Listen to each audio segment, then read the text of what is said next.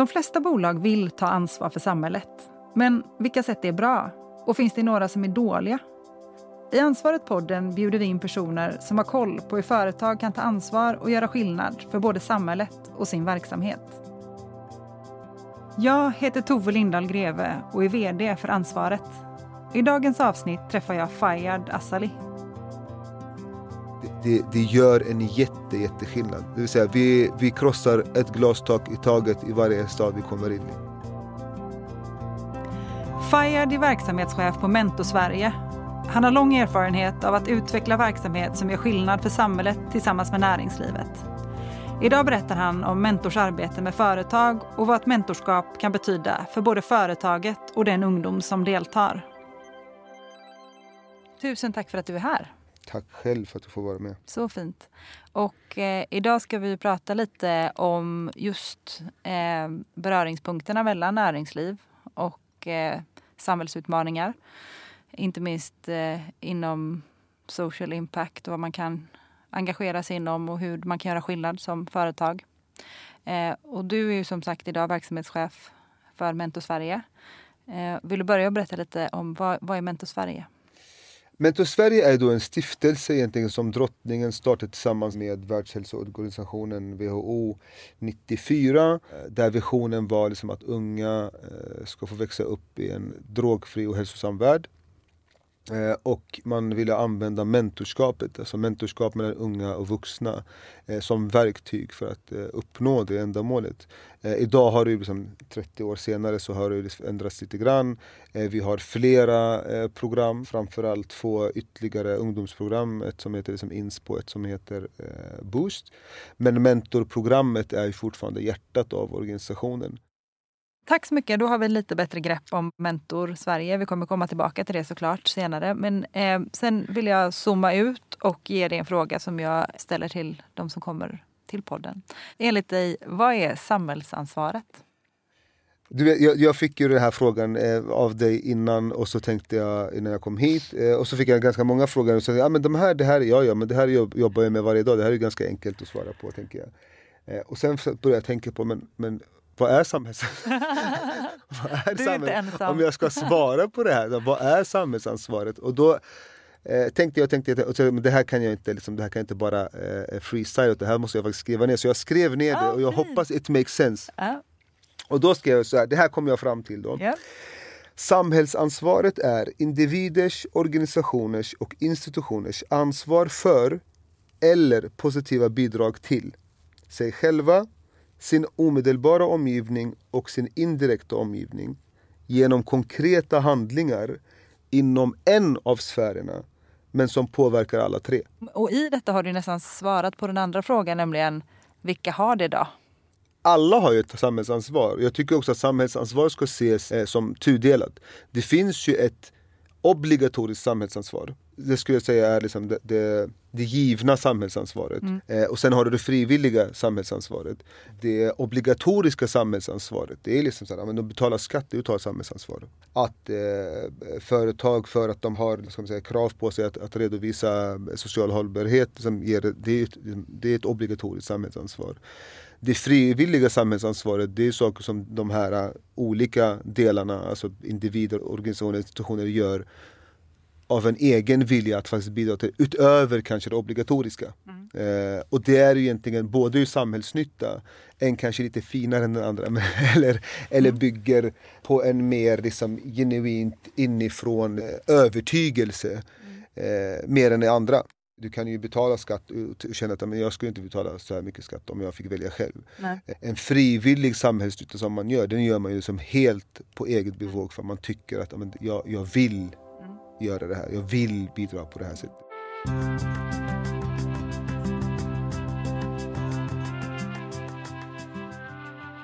Kan inte du beskriva lite, hur, hur jobbar ni på Mentor Sverige idag med företag? Hur, hur ser det ut? Min erfarenhet kopplat just till liksom, eh, privata näringslivets bidrag i samhällsnyttan, att de som kommer längst, det är de som faktiskt lyckas koppla det ganska tydligt till vad deras affärsmodell säger. Så vad är deras ändamål med deras liksom, business eller organisation de bedriver? Lyckas man med det, då blir samhällsnyttan också en del av deras business case. Och då är det så här, då kan också den organisationen känna sig trygg att men det här är inte bara en bidragsgivare, det här är en partner. Och där har vi inte kommit så jättelångt med i Sverige. Att faktiskt, men, hur blir vi ett partners och inte liksom, bidragstagare, bidragsgivare? Liksom, men det finns alltså, flera, skulle jag säga, nu än vad det var för tio år sedan, företag som faktiskt fattar det här. Att de okej, okay, är det här kopplat till vår kompetensförsörjning? Är det här kopplat till våra expansionsplaner i andra delar av världen? Är det här kopplat till vår hållbarhetstänk ekologiskt? Och man ser ju att de lägger dels mer resurser, det vill säga civilsamhället får ju mer resurser från det bolaget för det är kopplat till här. De, de gör inte bara vid sidan om utan det här blir liksom core business för dem. Eh, och det blir mycket längre partnerskap. De företag som inte har kommit så långt, där är, skulle jag säga, det är en risk både för civilsamhällsaktören som jobbar med de företagen för att det blir kortsiktigt. Och då det, det vanliga, så här, employer branding, vi vill engagera våra anställda. Jättefint, men varför vill du engagera dem? Är engagemanget i sig ett ändamål? Är det liksom så att men vi vill öka MMIn i det här bolaget? Och då kanske det är ett tydligt ändamål. genom att folk engagerar sig så får vi liksom, eh, eh, medarbetare som faktiskt trivs bättre på jobbet. Eller vill vi vara en, en liksom mer attraktiv arbetsgivare? Så, ja, men den yngre generationen ställer sådana här krav så vi gör det här för att liksom, få in fler unga. Och det kanske är så och det kanske är tillräckligt men jag tror inte ens när de gör det att de har tänkt där. Alltså, det, för då skulle man säga, okej okay, då skulle man mäta att efter de här insatserna, har det påverkat MMIn eller inte? Har vi fått in fler ansökningar från andra grupper eller inte? Och det tror jag inte riktigt man gör. Och jag är ju faktiskt själv så att det, det, är jättefint utifrån ett företagsperspektiv att som tänka så och mäta på det. Men det är också alltid intressant att säga, men vad är endgame? För att det, man kan ju också säga att men, ett företag kan ju faktiskt redan från början säga, men vi vill genom våra, antingen kopplat till vår businessmodell eller till vår framtida kundklientel säga att amen, vi vill bidra till att plastic waste ska minska så här mycket i samhället. Det är våran endgame. Så vi engagerar våra anställda för att uppnå våran endgame. Om du inte har endgamet, då kan man ju säga så här, men då kanske man inte ska ha en organisation. Då ska du kanske bara hålla det öppet att alla får engagera sig i vilken organisation de vill, kopplat till vad de vill. För det, det är bara att de anställda ska må bra. Men att göra den övningen lite, varför gör vi det här? Mm. Alltså tydliggöra, det är väl företag bäst på. Alltså, mm. vad, vad är målet med det vi gör idag? Ja. Eh, för det ger både dem, men det ger också civilsamhällsaktörerna lättare att förstå, okay, vilket företag ska jag gå på? Vad har de för strategi kopplat till det här? Vilka ska vi ringa? Var fyller vi en funktion? Eh, och idag är det kanske vissa bolag som är så väldigt tydliga. Eh, de flesta är nog inte det. Nej. Och jag, känner, jag upplever också att när man eh, ställer lite krav på bolagen att de ska göra sin läxa och fundera över detta. Och jag brukar ställa upp det som att ha ett uppenbart mål i ert vad när det gäller er core business. Men ni måste ha ett mål med det här också. Om ni ska uppnå något så måste ni ha ett mål med detta också. Och bara den lilla övningen gör jättestor skillnad. När man börjar fundera över, okej, okay, om vi faktiskt ska ha ett långsiktigt mål för detta också, eller det behöver inte ens vara jättelångsiktigt, men behöver ett mål. Och det behöver vara tydligt, ni behöver kunna följa om ni har uppnått det eller närmat er det. Då händer det jättemycket, men de här frågorna har man inte behövt tänka på på det sättet.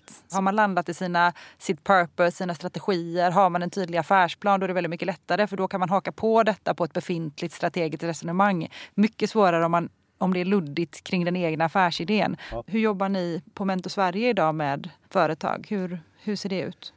Våra partners idag har vi egentligen börjat koppla mer och mer och mer till kompetensförsörjning på längre sikt. Det vill säga, vi jobbar med en yngre generation eh, och vi har en bredd av branscher på partnersidan. Och då kan man säga så här att många av våra mentorer kommer från våra partners och det är i de olika programmen alltså för ett företagsperspektiv att vi har personal från ett visst bolag som jobbar inom vissa saker som blir eh, eh, mentorer till ungdomar som kanske inte har valt vad de vill göra innebär ju att man kanske inte, alltså, inspirerar och attraherar en kommande generation till att faktiskt liksom, komma in i den branschen. Så en långsiktig sån sak. Där liksom, nätverket blir mer och mer och mer betydande. Och vi har en målgrupp som saknar nätverket jättemånga gånger. Eh, så att vi, om vi öppnar upp det här nätverket för dem, och det säger jag faktiskt rakt av till ungdomarna oavsett vad mentorerna har sökt för att de vill göra. Då säger jag det minsta du kan få ut av det här, det är ett nätverk till framtiden. Och det är så sjukt viktigt viktigt. Eh, för jag, vi säger också, vi löser samhällsproblem genom att fullgöra deras potential. Det vi faktiskt gör, det, om vi tittar på våra målgrupp, vi öppnar dörrar. Om folk ser på sina eh, klasskamrater, på sina vänner, på sin familj hur de faktiskt lyckas nå sin fulla potential. Det är också en dragningskraft uppåt. Och då säger jag så här, men vi, vi löser inte problemungdomar, vi fullgör potentiella talanger. Och det är en helt annan approach. Och det säger vi även nu till våra partners.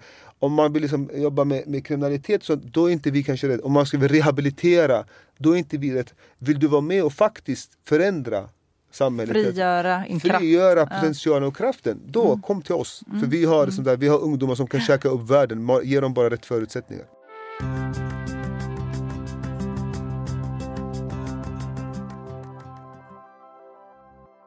Hur säkerställer ni, eller hur undersöker ni eh, om det är den effekten ni får?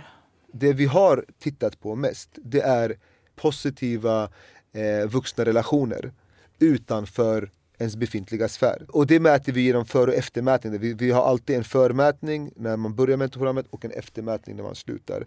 Och det som är mest, där man ser den största förflyttningen, det är ju faktiskt på andelen ungdomar som tycker att de har en vuxen kompis, en till vuxen person att prata med.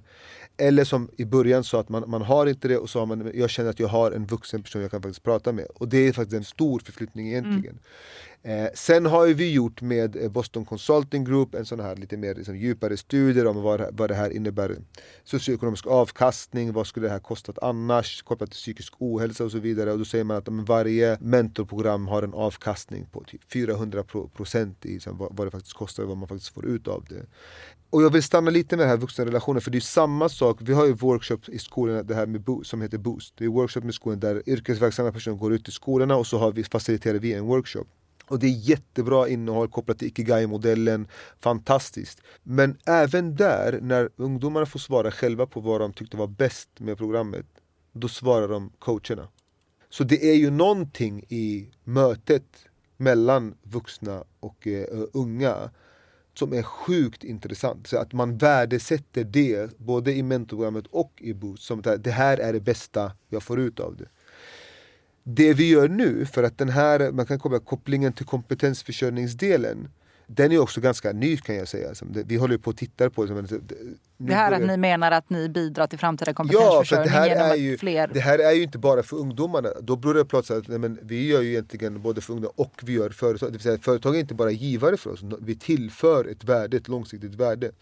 Så nu håller vi faktiskt på att titta på en långsiktig forskningsstudie kring, för att det, det är också så att vi har 13 till 17 så man kan egentligen inte se man kan se en viss förändring, en viss förflyttning under programåret men vi vill ju se den långsiktiga förändringen. Ja. Så just nu tittar vi på en långsiktig forskningsstudie kring vad händer med de här på 5-10 år? Ja. Vilka jobb får de? Är de ja. nöjda med sina arbetssituationer? Är det det mm. de hade liksom velat göra? Men någon slags kontrollgrupp då också? Yes. Mm. Och där, där ser vi också att ehm, förutom då relationen med vuxna eh, när vi jobbar i områden vi jobbar med tillgång till eh, meningsfulla aktiviteter, roliga aktiviteter mm.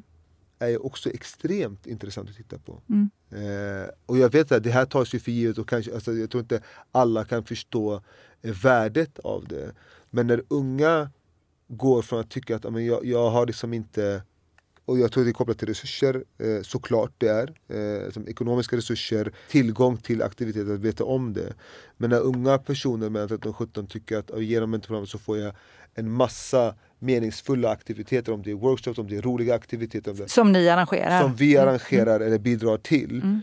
Eh, jag tycker att det är extremt intressant. För att det här visar bara att nej, alla har inte samma... Alltså, och det här är ju som sagt som jag har försökt driva i hundra år. Det så här, men, eh, förstår folk att vi har som unga i Sverige som ibland inte har råd att äta lunch. Så när jag tittar på den, på den siffran, alltså den förflyttningen i så här, tillgång till aktiviteter så tycker jag att det är i sig en fantastisk förflyttning.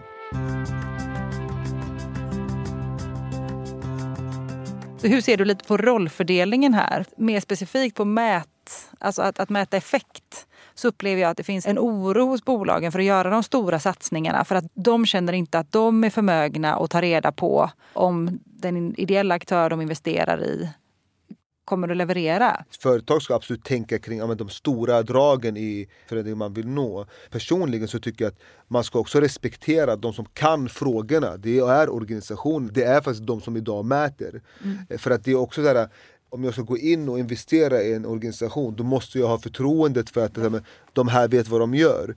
Men när näringslivet applicerar ett näringslivstänk helt och hållet på civilsamhället, det kan också vara väldigt problematiskt. Så jag skulle säga, man ska välja en organisation som man faktiskt säger, men de, de här tror vi på, men sen måste man också liksom ha förtroende för att det är de som vet vad som behövs. Men jag hade ett bolag häromveckan som frågade, finns det en motsvarande eh, märkning som 90-konto eh, som visar att en organisation har ett klokt tänk kring vad de är intresserade av att följa upp och har ett realistiskt tänk kring vad man kan mäta. Det tyckte jag var en så fin tanke. Att... Ja, och jag tänker så här, för du vet ju själv att det, som, det kostar.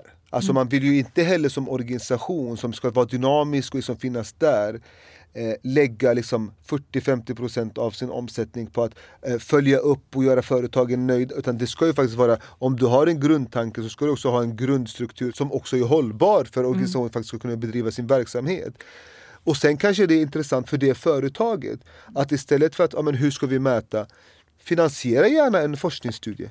Exakt. Alltså, förstår exakt, det, det, är ju det som kostar. Alla vill ju göra det här men alla har inte pengarna. Nej. Och kanske också från civilsamhällets ja. sida, att stä, ställ den frågan. Alltså, men skulle ni kunna tänka er, för vi håller ja. på med vår TOC, eh, vi jobbar förebyggande det här, och speciellt förebyggande organisation för att alla förebyggande organisationer, när man ska titta på långsiktiga effekter mm då måste du ha en långsiktig mm. utvärdering och den kostar jävligt mycket pengar. Mm. Det är inte svårare än så, det vet ju mm. företagen också. TOC, Theory of Change, det som många ideella organisationer jobbar med idag ju. Och det handlar ju om att Förändringsteorin, att liksom veta vad är utmaningen, vilka insatser och resurser har vi, vad är de långsiktiga, kortsiktiga och medellångsiktiga målen som man uppnår? Det är, en reason for being, det är att tydliggöra målsättningarna. Så tips till företag kan ju vara, när ni har kommit fram till vad ni ska göra, så fråga vilken TOC, Theory of Change eller förändringsteori som Absolut. den ideella aktören har.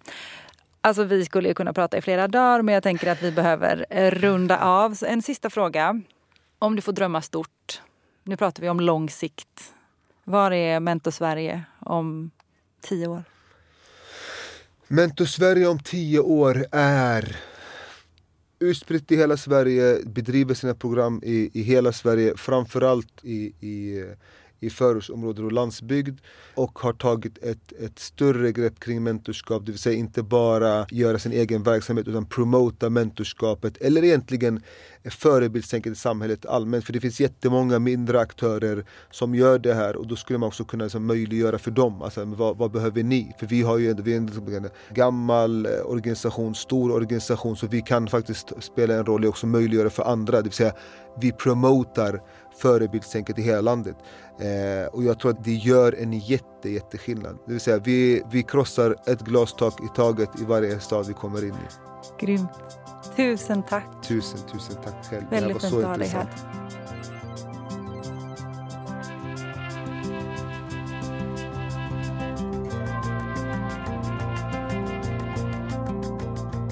Detta avsnitt av Ansvaret-podden producerades 2023 av Ansvaret AB. Musik, klipp, mix och master av Ostron Records.